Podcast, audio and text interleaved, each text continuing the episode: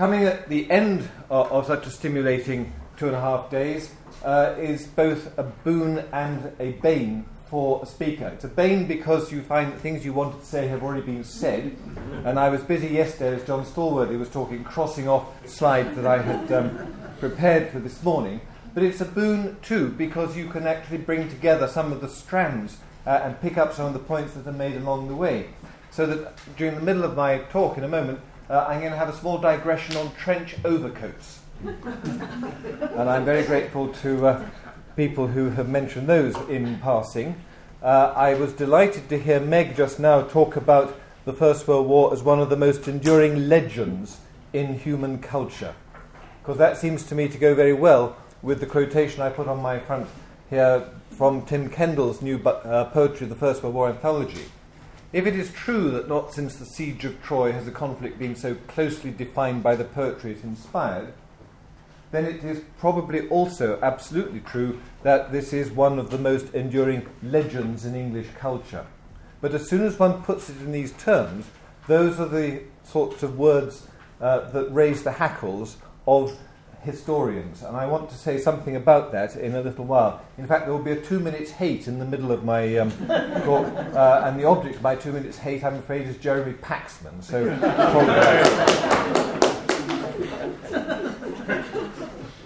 I want to focus on three points in particular uh, where I think the impact of the poets is significant.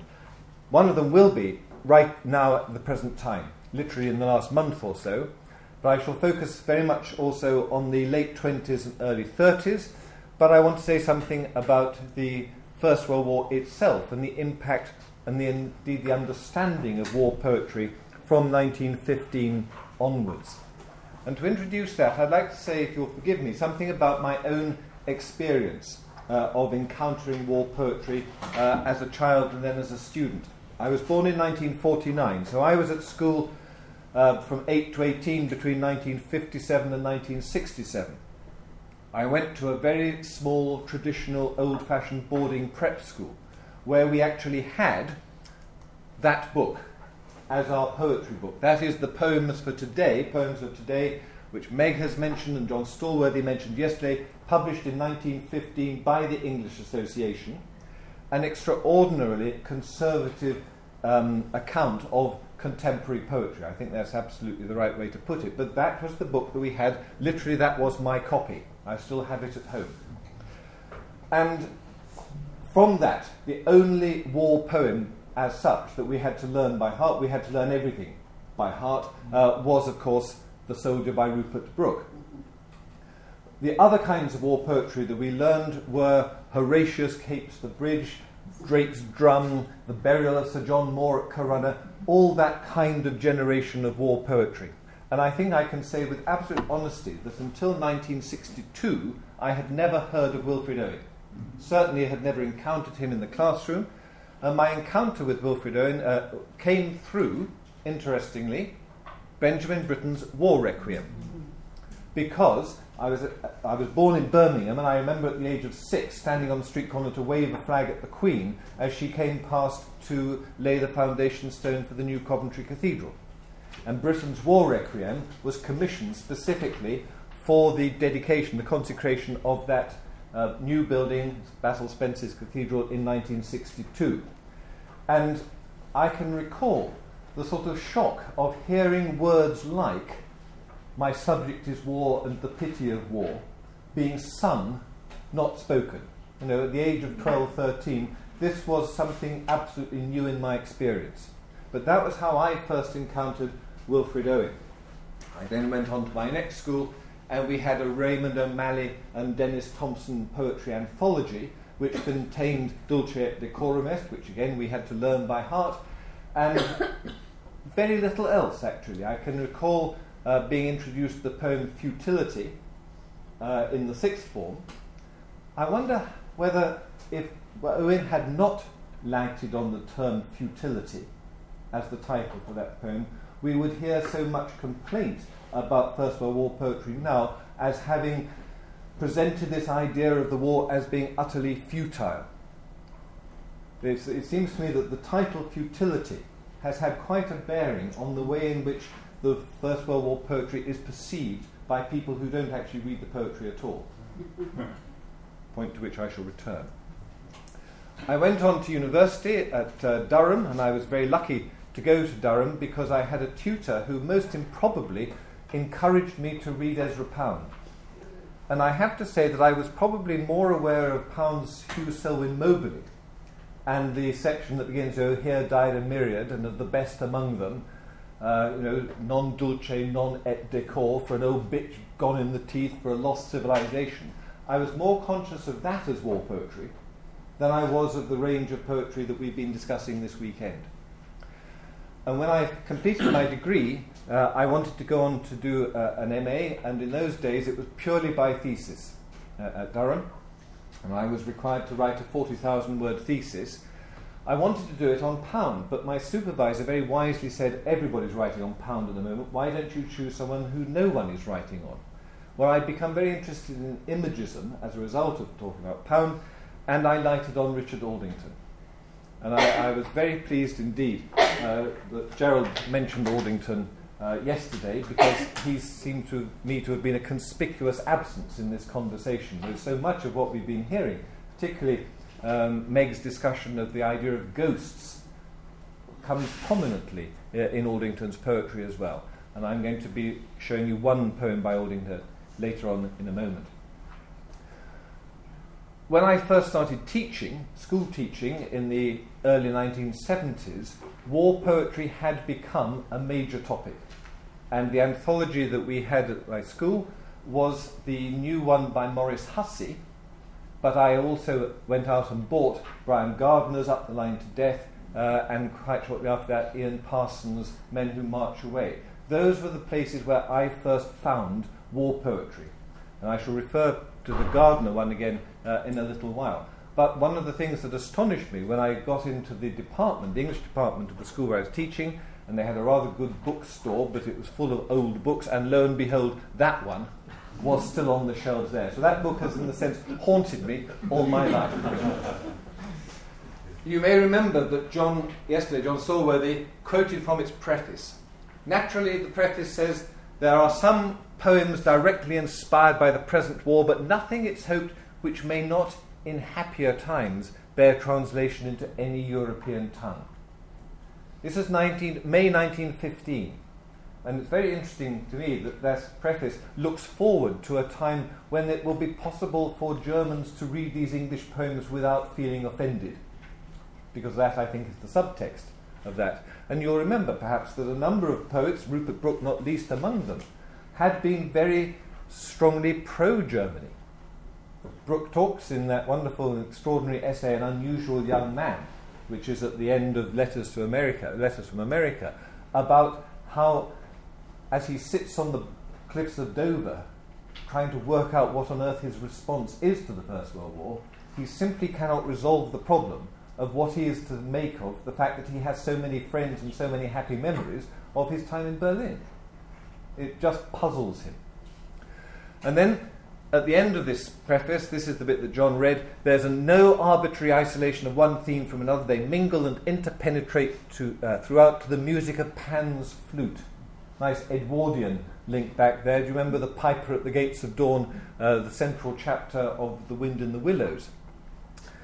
Pan pipes, Pan's flute, and of love's viol, and the bugle call of endeavour with a capital E, and the passing bell of death. Well, this is May 1915, and there's a brief reference uh, also in that preface to one who has within the last month gone singing to his death, and that's a reference to Rupert Brooke again, because Brooke, you may remember, was actually died on Shakespeare's birthday, the 23rd of April, St George's Day. How convenient was that? I had thought, with the reference to going singing to his death, that it might have been a reference to Charles Sorley, you know, uh, all the hills and vales along, uh, you know, go singing all the vales along, but not. Sorley actually dies later in 1915. There's an interesting journal that I don't think many people perhaps are aware of. It's called The Highway. Here it is. And on its front it says, a monthly journal of education for the people. It's the object of the highway to supply a platform on which those engaged in manual labour may meet those engaged in the profession of teaching to discuss the problems of education and more particularly those problems which concern the workers. This is published by the WEA, the Workers' Education Association. And this issue that I've got is from 1918 and it has an article in it, a short article, War and English Poetry, which interestingly is a review of a publication by the English Association, a lecture called War and English Poetry, given by the then president of the English Association, uh, Lord Crewe. I have to say that the EA was, I hope it isn't still, but was a very conservative organisation indeed. In fact, during the war, its president was Asquith before the Prime Minister, and in 1918, horribile dictu, the um, president for that year was Sir Henry Newbolt play up, play up, and play the game. But I find it very interesting that the WEA is actually reporting on publications about poetry from the First World War uh, in its journal, publications from the English Association. Notice that first point. What war poem before 1914 gives the subtler emotions of the poet's heart as such poets as Julian Grenfell and Noel Hodgson do? It's worth just unpinning that. It's almost as if to say Grenfell and Hodgson take war poetry and take our understanding of the subtler emotions of the soldier's heart further than any war poetry before has done so. Certainly, any war poetry since uh, Homer, and in fact, Lord Crewe's uh, thesis in this um, in his lecture was that Homer had said it all, and that in a sense, poets ever since have been trying to catch up with Homer. And this classical concept of war poetry uh, is a theme that runs very strongly through much of the literature and much of the criticism of the period. If you read Arthur Couch's lectures um, at Cambridge, for example, during the war, he's constantly referring back to classical literature as the starting point. But look at this next piece, which I think is really significant. The modern view of war as a diseased excrescence on society doesn't touch poetry. In other words, poetry is above and beyond this uh, gloomy expression of acceptance. Heroism lies now. I can't imagine one writing this these days. Heroism lies now not so much in successful killing, however fearless, as in how much the hero can endure more than others. And isn't this the origin of Yeats's later refusal to include Owen in his Oxford Book of Modern Verse? Because passive suffering, you know, how much you can endure, this writer is arguing, has no place in poetry. It lacks completely the heroic dimension, which should, they still are thinking, which should still be the, the prime function of war poetry. It's very easy for us to assume that by the end of the war, there was such disillusionment that the concept of dulce et decorum est had simply been laughed out of court. But one mustn't make that assumption. I found this uh, wooden cross in Durham Cathedral last summer. This is the actual cross which the DLI, the Durham Light Infantry, erected on the Butte de Warlencourt, where many of their comrades were killed. The gallant officers, NCOs, and men of the 6th, 8th, and 9th battalions were killed. And this is the actual cross which was put up in the immediate aftermath of the fighting. In other words, in the middle of the war, and you will see dulce et decorum est pro patria mori written round the cross without any irony at all. And I think one, one mustn't assume that that phrase had become a phrase of contempt, because it clearly had not. Similarly, and this is a memorial I've only just discovered, it's in Hereford Cathedral. Notice this, it's to the Herefordshire Regiment. If it didn't have that inscription in the middle of it, you could have thought that this was an entirely 18th century memorial. Look at this swag of, of fruit down here, and there's the apples, the Herefordshire cider apples there. Even the lettering, you know, the V's instead of the U's. A word like undaunted, which has a kind of Malory esque ring, doesn't it? Mm. And men of stronger hands, that's the motto, Manu Forti, and hearts undaunted, fought for king and motherland.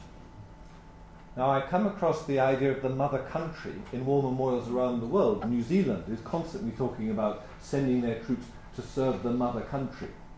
But motherland is not a word I have seen on many war memorials, if any, in this country. If any of you have, I'd be interested to know.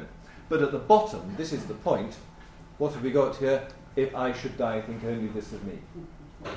In other words, again, Brooke's patriotic uh, enthusiasm is still treated with absolutely no irony whatsoever in the aftermath of the war. It still has, for many people, a resonance which makes it appropriate to be the epigraph on a formal memorial in a very formal place, uh, Hereford Cathedral. So, whatever we bring to our discussion and our thinking about war poetry now in the 21st century, I think we have to remember that we, we, we shouldn't be patronizing about this. It was purely and perfectly appropriate in the eyes and minds of many people to use still in the aftermath of the war phrases like dulce et decorum est, like if I should die, think only this of me, without any sense that they are saying something which had been completely and irrevocably undermined by the events of 1914 to 18. Thus far, I will go along with some of the uh, historians, but not, I have to say, with Paxman.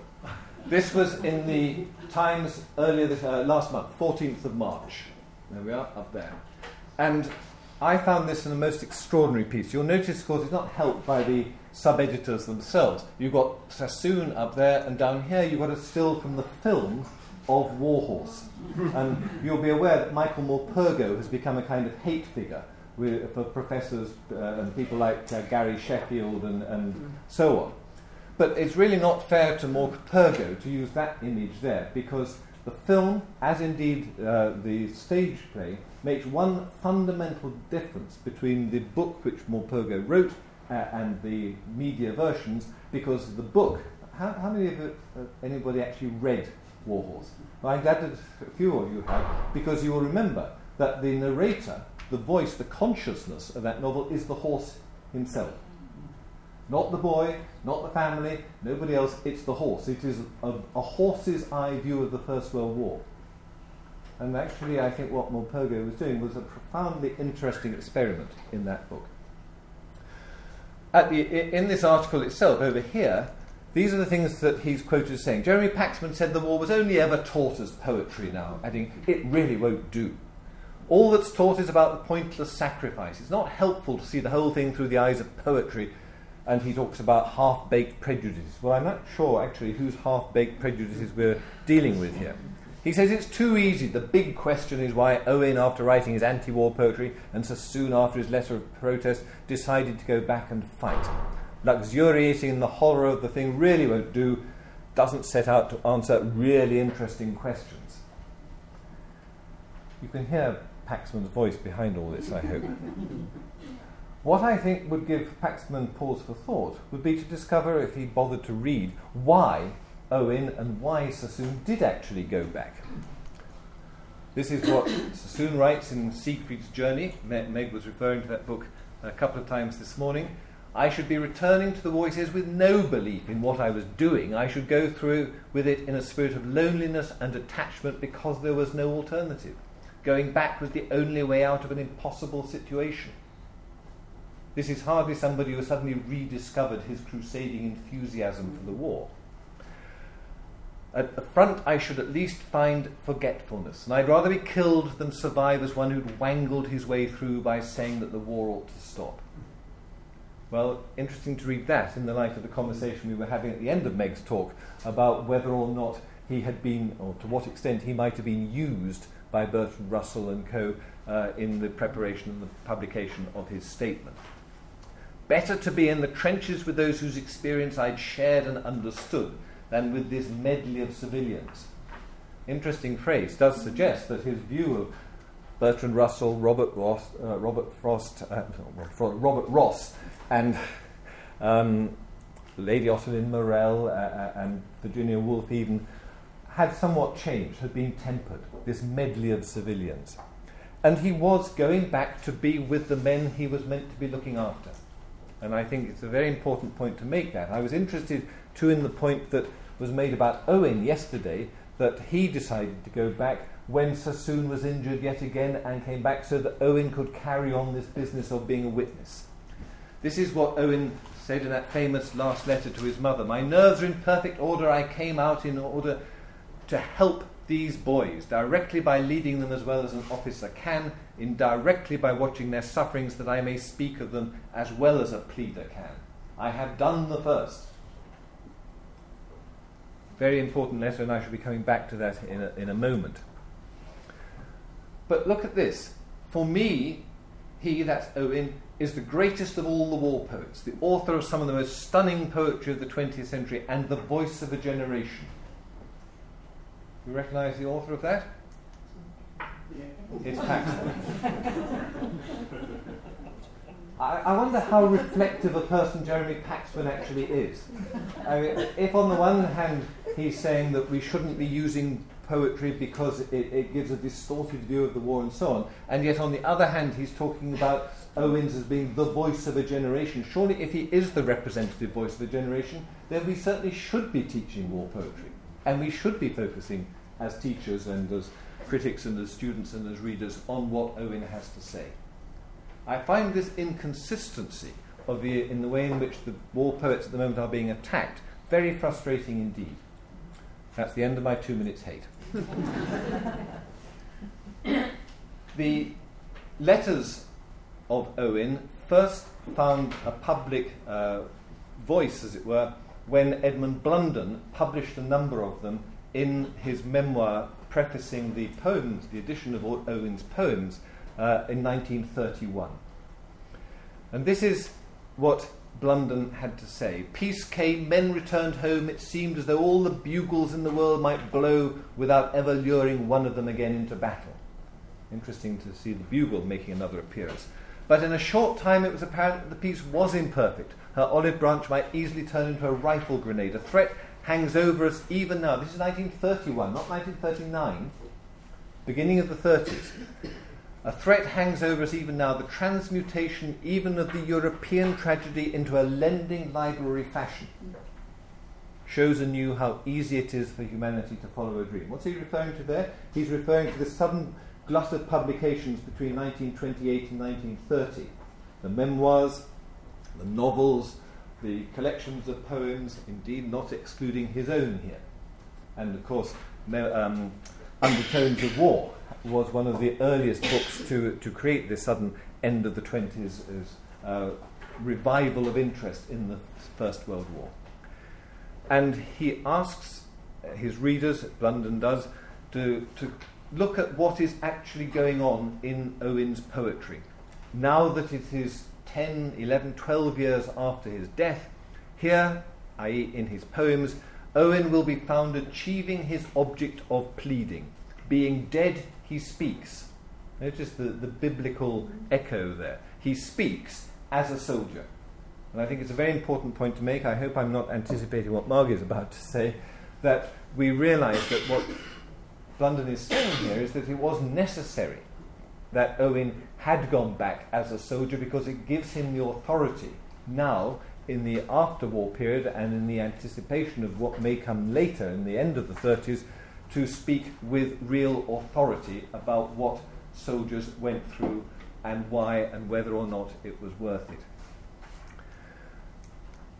I want, therefore, to look with you at this poem. It's on your handout.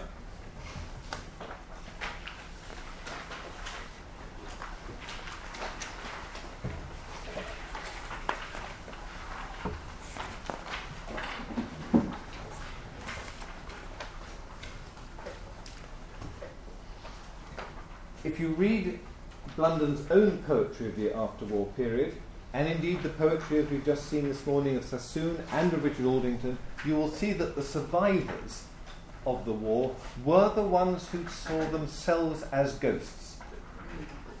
Not the dead, but the survivors. And so here is Blunden, as it were, talking to somebody who is more alive now than he is. Blunden talking to the dead Owen, to W.O. and his kind. If even you, so able and so keen and master of the business you reported, seem now almost as though you had never been,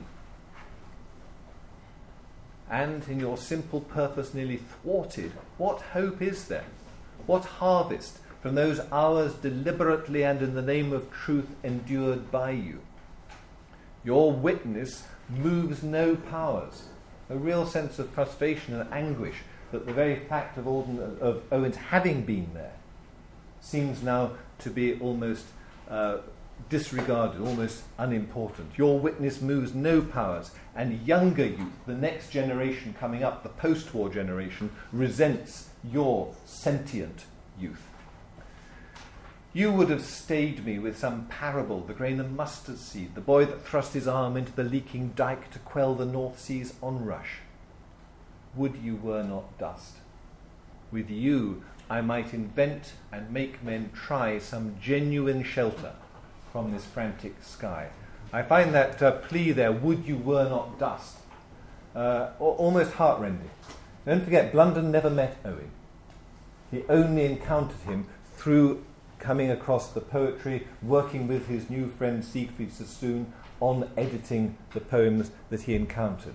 But for Blunden, Owen becomes the key figure, and frequently in his own poems, he is trying to find this lost friend, the friend he never quite had. There's a very remarkable poem uh, called, I've got the title right, uh, August the 1st, 1931, which is ha- exactly halfway through Owen's, uh, own life. And he's trying to make sense of where he's got to and where he's going to. And the person that he's really looking for is Owen. Now, I want to say something about the historians again. And I want to focus on these two books. I don't know if you're familiar with this one. Jeremy Black is Professor of Education uh, of History at Exeter. And David Reynolds has just published this book, which I want to say straight away, I think in many ways is a very illuminating book indeed. I don't want to dismiss it or diss it, I want to diss a bit of it. Um, I, I, have rather less patience with, with this one, I have to say. This is something that David Reynolds says about Blunden.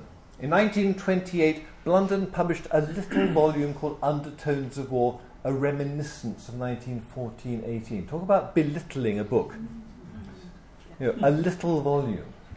There's nothing little about undertones of war. If you buy it in the shop now, it's a pretty hefty several hundred, you know, two and a half, uh, 250 pages plus. It's a, a, reminiscence, you know, as if it's some sort of a, kind of slightly sentimental looking back, a nostalgic looking back, which of course is the very opposite of what it is. I must go over the ground again, Blunden wrote in the preface. More, perhaps, says Reynolds, than any of the poetic survivors of the Great War, Blunden trod the Menin Road and the Ancre Valley for the rest of his life. Of course, that's true. Leaving an indelible mark on our understanding of what constitutes war poetry. For Reynolds, and he makes this case quite clearly, Blunden is actually the key figure. Not simply because of his own experience as a, a, soldier and his own book, Undertones of War, but because of the way he became an advocate for the war poets and particularly, of course, for Owen. And Reynolds in this book, and I've suggested that if you want in your further reading to, to get hold of this book, it's the chapter called Generations, in which he discusses uh, Blunden's importance. He looks at the various documents and the various dates in which Blunden is writing. He talks, first of all, for example, about Blunden's preface to Brereton's anthology of 1930. And in that anthology, in, that preface, Blunden charts what, what Reynolds calls a learning curve. It becomes, if you like, the kind of orthodoxy that the poetry of the First World War moves in this direction, starting with Rupert Brooke, and then moving next from Brooke to Charles Hamilton Sorley. I'm sorry that we haven't heard more about Sorley this weekend. I, I think he's somebody who deserves further study and care. I mentioned to you that he died uh, in the latter part of 1915. He was killed at the Battle of Loos. And interestingly, I've got here a page from the Cambridge University Reporter uh, of December 1916, so just exactly a year after um, Sorley's death. CUP, Cambridge University Press, are advertising a new edition of Sorley's only book, Marlborough and Other Poems. It's already gone into six impressions, and this is the third edition in less than a year, which suggests just how influential or how popular Sorley's poetry had been. And this is what the CUP um, blurb says. Sorry, I need to put my glasses on for this. The shrine of fame, fame may possibly be denied him by the accident of faith, of death. To the shrine of poetry he had indubitably pierced. The marching song, All the Hills and Vales Along, is one of the bravest and most universal of the war songs that this war has brought.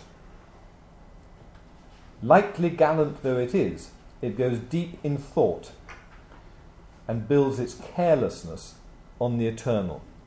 I'm not sure if reading that poem today, you know, and the singers are the chaps who are going to die, perhaps, actually has really a light, gallant touch to it. There's an irony, I think, in the poem which CUP's blurb writer has missed. Or again, it's this idea that I was dealing with a moment or two ago that we now read into this poetry an irony that was not seen, not read into it at the time of its publication. But I think it's a surprise to see just how important Sorley was, that his book had gone into six impressions and three new editions in less than a year. So Sorley comes after Brooke in this kind of development of war poetry, uh, as provided by Blunden, followed by Sassoon, and then culminating in Owen. That's the, the sequence. Brooke, Sorley, Sassoon, Blunden.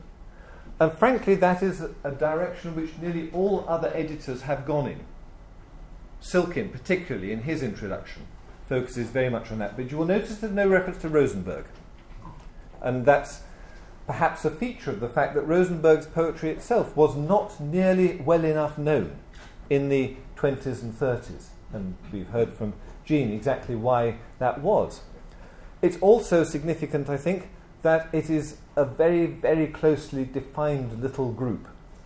It's a group, of course, in a sense, of Blunden's own friends and acquaintances. I'm not saying that he knew Sorley, but Marlborough, was not a million miles away from Christ Hospital where Blunden was educated, it, it helped to reinforce this, this stereotype of the war poets as coming from this very small, you know, inward looking clique of public school officer class uh, young men. And that was the anthology in 1930, the Brereton one, where Blunden first set out this thesis. He then, in the following year, 1931, publishes his own edition of Owen's poetry, and we heard from Guy about that uh, just yesterday, and I thought that was very interesting to see how clear, sorry, not Guy for, from John, but very interesting to see how Blunden's responsibility as editor helped to shape the poems that we have today. Uh, uh, and John, in his handout, showed one of the poems which we wouldn't have if it hadn't been for Blunden's editing.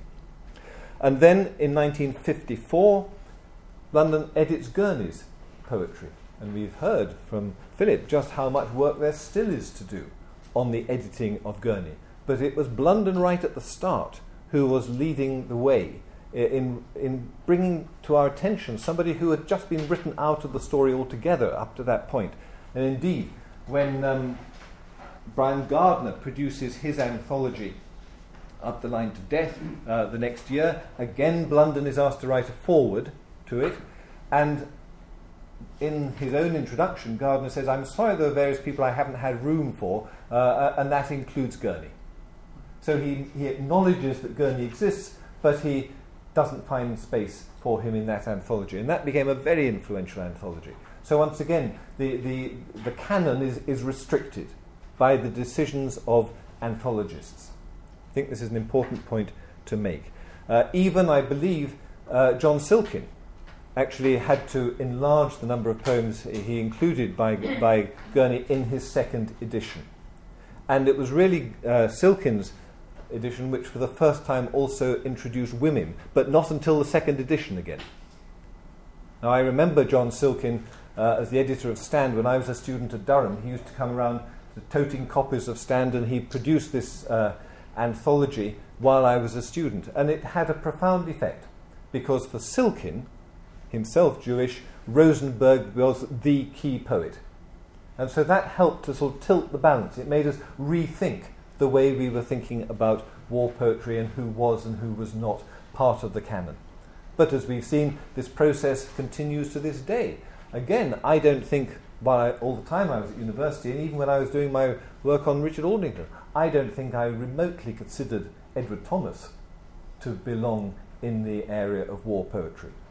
And we can see now just how influential that move has been. I'd like at this point just to look at one more quotation from these uh, historians, and this is from Jeremy Black. This is a, a one minute hate coming up here. The standard images of the war, both literary and visual, have been ably criticised by military historians who pointed out the problems created by a very selective reading of a misleading literary legacy. Doesn't need explaining, he says it, the legacy is by definition misleading, notably of works published in 1928 30. So, starting with Undertones of War, going on through Memoirs of an Infantry Officer, and referring to the novels that were being published at this time. Not just English novels, but uh, books like uh, All Quiet on the Western Front, the Remarque, and so on, but books too like uh, Manning's Her Privates We, and specifically a novel by Richard Aldington, one of the first of the British war novels really to create a major uh, sensation, his novel Death of a Hero. Memoirs, says Black, are often unreliable as history, but they're what the public and the media tend to rely on for their history because they offer triumph over adversity, as well as futility, there's that word, and pathos as themes, whereas straightforward scholarship is considered too dull. I will refrain from commenting further. So, having got to this point, I'd like to read a poem that I suspect most of you won't be familiar with. It's the poem that comes as an epilogue to Aldington's novel, Death of a Hero. I'm sorry I haven't printed this very well. It comes at the bottom of the page and then over onto the next one. Death of a Hero ends with the hero, who is very definitely not a hero, standing up and getting mown down deliberately by machine gun fire. He can't stand it any longer. He literally commits suicide uh, on the front, at the front. It's very much a contemporary and a very satirical, a very angry novel. But in the epilogue, Aldington suddenly distances himself. He sets this, as you can see, 11 years after the fall of Troy. 1929, 11 years after 1918. 11 years after the fall of Troy, we, the old men, some of us nearly 40, met and talked on the sunny rampart over our wine while the lizards scuttled in dusty grass and the crickets chirred. Some bared their wounds, some spoke of the thirst dry in the throat and the heartbeat in the din of battle. Some spoke of intolerable sufferings, the brightness gone from their eyes and the grey already thick in their hair and I sat a little apart from the garrulous talk and old memories, and I heard a boy of twenty say petulantly to a girl seizing her arm, Oh, come away. Why do you stand there listening open mouthed to the talk of old men? Haven't you heard enough of Troy and Achilles? Why should they bore us forever with an old quarrel and the names of dead men we never knew, and dull forgotten battles? And he drew her away and she looked back and laughed as he spoke more contempt of us, being now out of hearing. And I thought of the graves by desolate Troy, and the beauty of the young men now dust, and the long agony, and how useless it all was. And the talk still clashed about me like the meeting of blade and blade. And as they two moved further away, he put an arm about her and kissed her, and afterwards I heard their gay, distant laughter. And I looked at the hollow cheeks, and the weary eyes, and the grey streaked heads of the old men, nearly forty, about me. And I too walked away in an agony of helpless grief and pity. I've always found that, in fact, one of the most moving uh, of war poems. But it interested me very much that it seemed to be a, very personal and, in the view of the historians, uh, a, a, very partial view. You know, the, this idea that everybody had simply stopped being interested in the war. And then I came across a book only in the last couple of months. I was lent it, I'd never heard of it before, called The Bickersteth Diaries. Is this a book that anybody has come across? The Bickersteth family were very much involved in the war. There were three brothers Maurice, who was killed on the Somme, Julian, who became an army padre, and Burgon, I don't know where the first name comes from, who became a major in the war and, and received the military cross. He, he was a staff officer in the latter part of the war. I'm very keen to promote this book. Not that I have anything to do with it whatsoever, but I, found it fascinating. Julian, the uh, chaplain, spent quite a lot of time as a chaplain to men who were being executed as, uh, you know, shot at dawn as deserters. And his account of spending the last night with one such deserter, I find uh, one of the most remarkable documents in the war. The diaries were kept because his, their mother, here in, in England, kept a diary from the moment the war broke out, partly because ch- her children were dispersed when the war broke out around the world. Julian, in fact, was in Africa, rather like Rosenberg was in Africa, South Africa at the start of the war, uh, like Owen was in France. And she kept this diary and whenever letters came from her children, she, she recycled them on so that the whole family kept in touch throughout the war. And that's the basis of this novel, uh, it's not a novel, of, of, this book, The Bickersteth Diaries. And at the very end of it, as a, an epilogue, Burgon, the one who had been uh, the staff officer, the major, who had never doubted the war at all, I mean, absolutely, the sort of straight down the line um, British middle class conservative approach to the war, he wrote the final entry, 1931. And I just quote you uh, a piece from what you've got printed in front of you. You can read the rest of it, but on the top of the last page, he's talking about how his own children say they find the Battle of the Somme more remote than the Battle of Waterloo. This is only 1931. And yet the younger generation are saying, just as in the Aldington poem, this means nothing to us now. Perhaps, says Bickersteth, perhaps we do not talk enough about our experiences in France and Flanders. But if that's so, it's because we're afraid of being bores, and also because we realise how hopeless a task it is to attempt even the simplest account of those stupendous days. Interesting word, stupendous. Does it mean they were stupendously exciting or just almost inconceivably uh, in- enormous? This very indifference of the younger generation creates a bond between all those who fought. We are conscious of belonging to a fraternity of all those who had common experiences in the trenches. A couple of weeks ago, I was in France giving a, a lecture to a conference of teachers in Paris on rethinking war poetry. And I found to my surprise that I had a, a couple of Americans in the audience, both of whom were Vietnam veterans. Uh, and they said to me afterwards, the thing that we found absolutely when we came back from Vietnam is that there was a total disconnect between our experiences and those of our friends, our families, and the public at large back in the States. Simply, people not only couldn't begin to conceive of what we were going through, they didn't want to engage with it.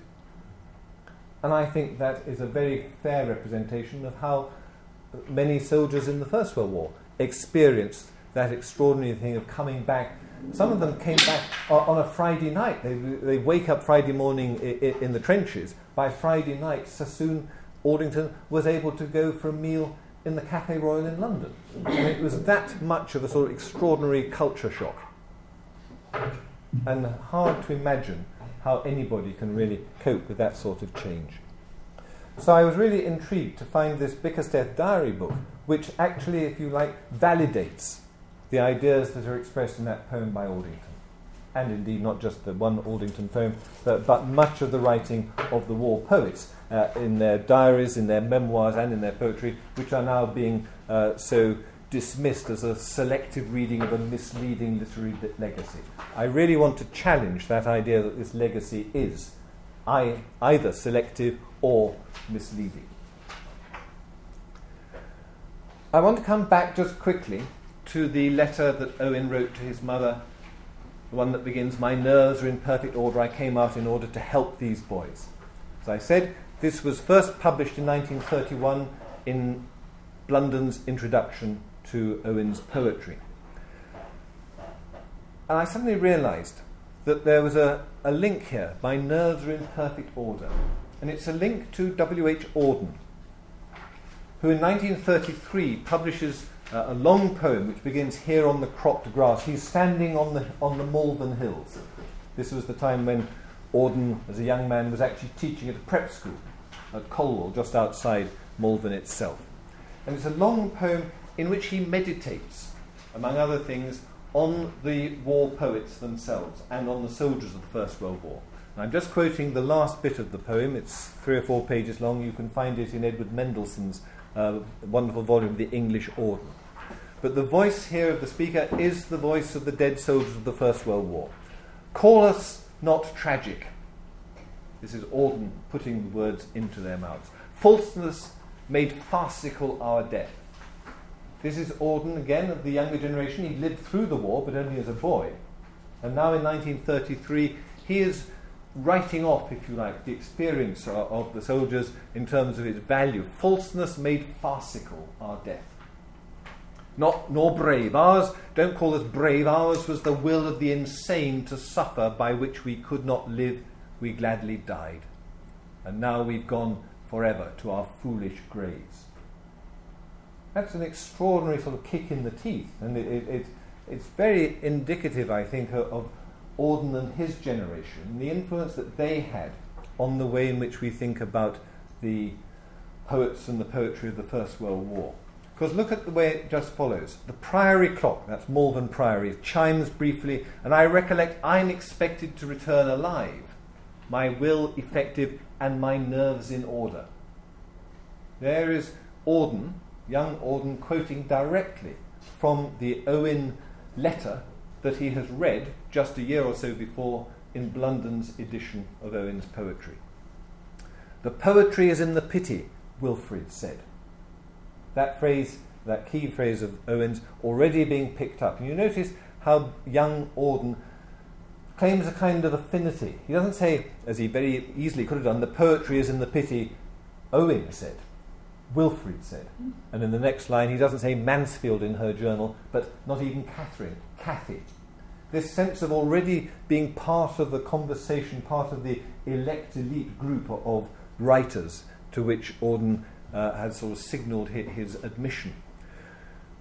Kathy, in her journal, to be rooted in life, that's what I want. These moods give no permission to be idle, for men are changed by what they do, and through loss and anger, the hands of the unlucky love one another. I think it's a very interesting anticipation, this poem, of his celebrated poem, first, September the 1st, 1939. You know, we must love one another or die, that famous, or in Auden's own view, infamous line. Mm. So I wanted to reflect on this for a moment, because Auden's background was a very interesting one. His father was a close friend of Rivers, Sassoon's um, psychologist. Auden's father uh, and Captain Rivers worked closely together uh, as, as medical uh, uh, and psychological officers. but where had Auden been? Where had he been sent by his father? He'd been sent to Gresham's School in Norfolk. And Gresham's was an extraordinary school, is quite an unusual school still. It had a large, it was a very small school in the First World War and a very high proportion of its senior boys, the, the prefects and so on, had been killed as young officers in the First World War. And indeed, the headmaster of the school, who was one of the great reforming headmasters at the start of the 20th century, a man called Howson, died of grief. I mean, almost literally died of grief. There's a very interesting book called When Heroes Die by Susan Smart, uh, which explores this.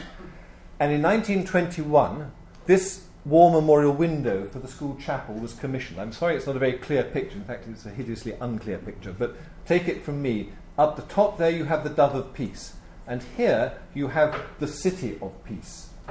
There is no reference in this picture either to any Christian symbol or figure, or indeed to any soldier.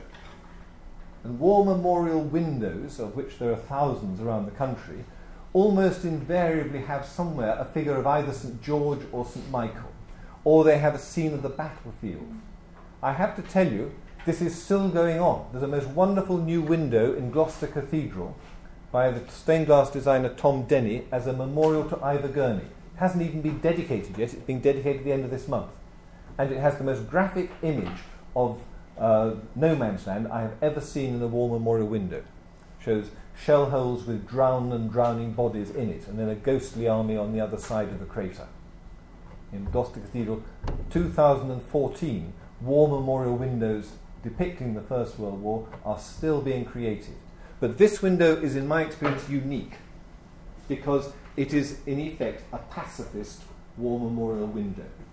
And very interestingly, Gresham's was the first school in Britain to join the League of Nations Association. In 1920, the next headmaster invited the League of Nations president uh, in England, who was a, a General General Rogers Roberts, to come and speak. And as a result, the school joined the League of Nations, which was in effect saying, we will declare ourselves as a school in favour of peace for the future. I'm putting it very crudely, but in essence, that's what it was. And of course, this wasn't a school at which only people, uh, only Auden lived. The other major influence at the time, Benjamin Britten, who was a, contem- a younger contemporary of Auden's, also at this school. And of course, as I told you at the start, by the time Britten came to write the War Requiem, 1962, he was himself a committed pacifist. And I find it very interesting that both Auden and Britten both came out of this one school which had in effect declared itself a pacifist leaning educational establishment. And you'll find in nearly all the accounts, certainly in David Reynolds' account, uh, of, of, how the First World War is now perceived, Beth Britten's War Requiem is regarded as one of the seminal, one of the seminal uh, documents uh, in, in, that 1960s era, along with Oh What a Lovely War uh, and so on, for actually creating this sense of a world in which to be a war poet is to be an anti war poet. I'm coming to an end, but I just want to say one quick thing about this whole interesting business of the overcoats, which was raised yesterday. I've just mentioned the fact that Auden and Britten were effectively pacifists and that their education had helped to create that. Another key pacifist artist of the 1920s was Eric Gill. And this is an image on a war memorial just outside Cambridge at Trumpington. That's on the way to Grantchester. 1921. And I've known this image for a long time and I've admired it, and I do admire it hugely. The returning soldier. You can see there's even a signpost east, west. He's coming back home. The weight of his coat drags him down. He's almost uh, coming along the ground. His pack drags him down. His rifle pulls him down. The weight, the effort, the, the despair of the image is a very powerful one. And it suddenly occurred to me yesterday, listening to what Stuart was saying about David Jones, that I had remembered that David Jones himself had produced a, an engraving on the similar theme. And here it is. Uh, actually, I have now discovered that, uh, and this is on the Imperial War Museum website, so I had no excuse for not having discovered it before, that this image by uh, David Jones was produced specifically so that Gill could have something to work from in carving that relief. So, an interesting, very interesting collaboration. You'll remember that we saw that image of Jones with his too large overcoat. Age 19, he is there. So I find it really interesting that these coats become so important. Look at this memorial. This is Briqueville in Normandy. Most of the images you see of the French poilus show them in their overcoats. And there's a poem that I haven't got time now to read, but I would wish to draw it to your attention. It's by Mary Borden, uh, uh of whom Jane Potter spoke uh, so well Uh, on Thursday afternoon. This extract from the Song of the Mud, a remarkable poem. But this idea that overcoats and, and coats coated in mud become a kind of standard image. That's the poem, it's, it's on your sheets. But look at this war memorial. This is in Exeter. And here is a soldier who is so weighed down by his coat and the cold, even the butter, the, the barrel of his rifle has to be covered up. And his legs are clad in rags as well to keep him. And even the patination on this huge coat, which almost drowns him, is designed to show the mud. This is not simply age. That, some of that there is actually built into the, uh, into the bronze of the, of the original cast. Extraordinary image. And perhaps the most telling of them all is this one by Charles Sargeant Jagger on the Royal Artillery War Memorial at Hyde Park Corner, where the overcoat has become a pall.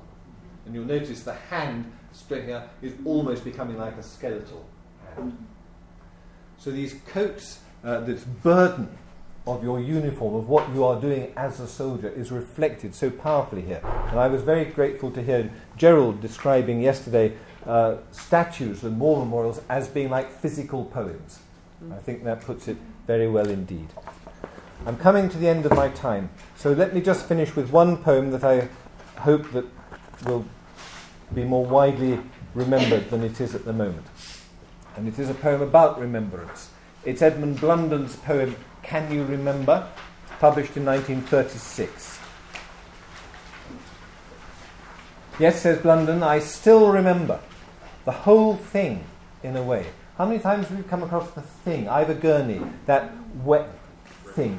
And there was a poem uh, this morning in Sassoon that Meg was reading, which, where the word thing is, the only word that can be used because there is nothing that you can really say to describe this thing other than that word. I still remember the whole thing in a way. Edge and exactitude depend on the day.